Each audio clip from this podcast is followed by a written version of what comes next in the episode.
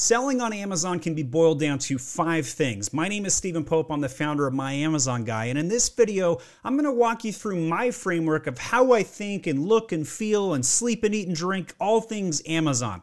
First things first, I think about Amazon as a pay your tax. That is, you're going to be making lots of mistakes when selling on Amazon.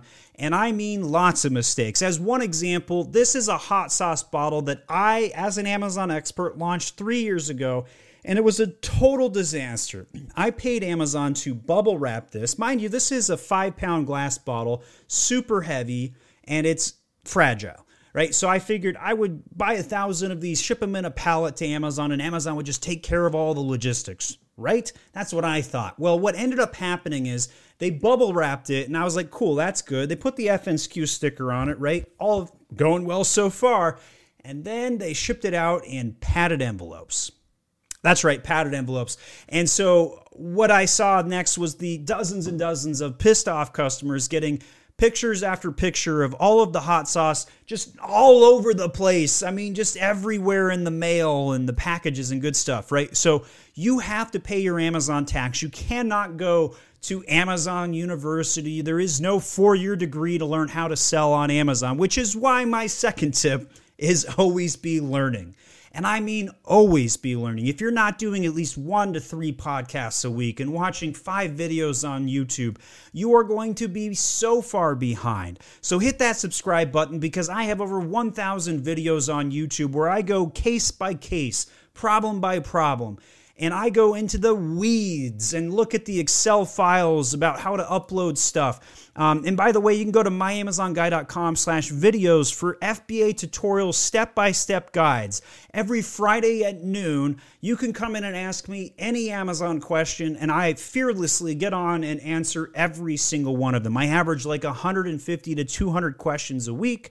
Obviously can't answer all of those in an hour, but I do my best. In here, we have F B A guide after F B A guide, from advertising, the aggregators and how they're affecting the space, financing, news and updates, settings galore, brand registry, brand store, catalog, F B A beginner tutorials, logistics marketing rants where I just talk about crazy things like three-time divorced truck drivers and Russian mail-order brides and multi-channel fulfillment issues, and much, much more. My own journeys and interviews with people and product launching and on and on and on. So that's my second tip. Always be learning, because if you don't, you're going to be left behind. The third tip is finance. If you don't have the money to buy and keep your operation running, you're going to be in trouble, because man alive, is it expensive to, to run a product-based business. I run an agency. You know how much it cost me to start up a consulting gig? Absolutely nothing. I did it myself. I did it remote. But a product business is going to cost you thousands of dollars to manage and upkeep. And, and after you get successful, it costs even more, and your margins just shrink and shrink and shrink and shrink. And the delays that you have where your money is tied up because you had a bad product and it's sucking up your cash flow, and, and the delays of the supply chain and all of those things make finance such a critical component, because if you run out of cash flow, what happens?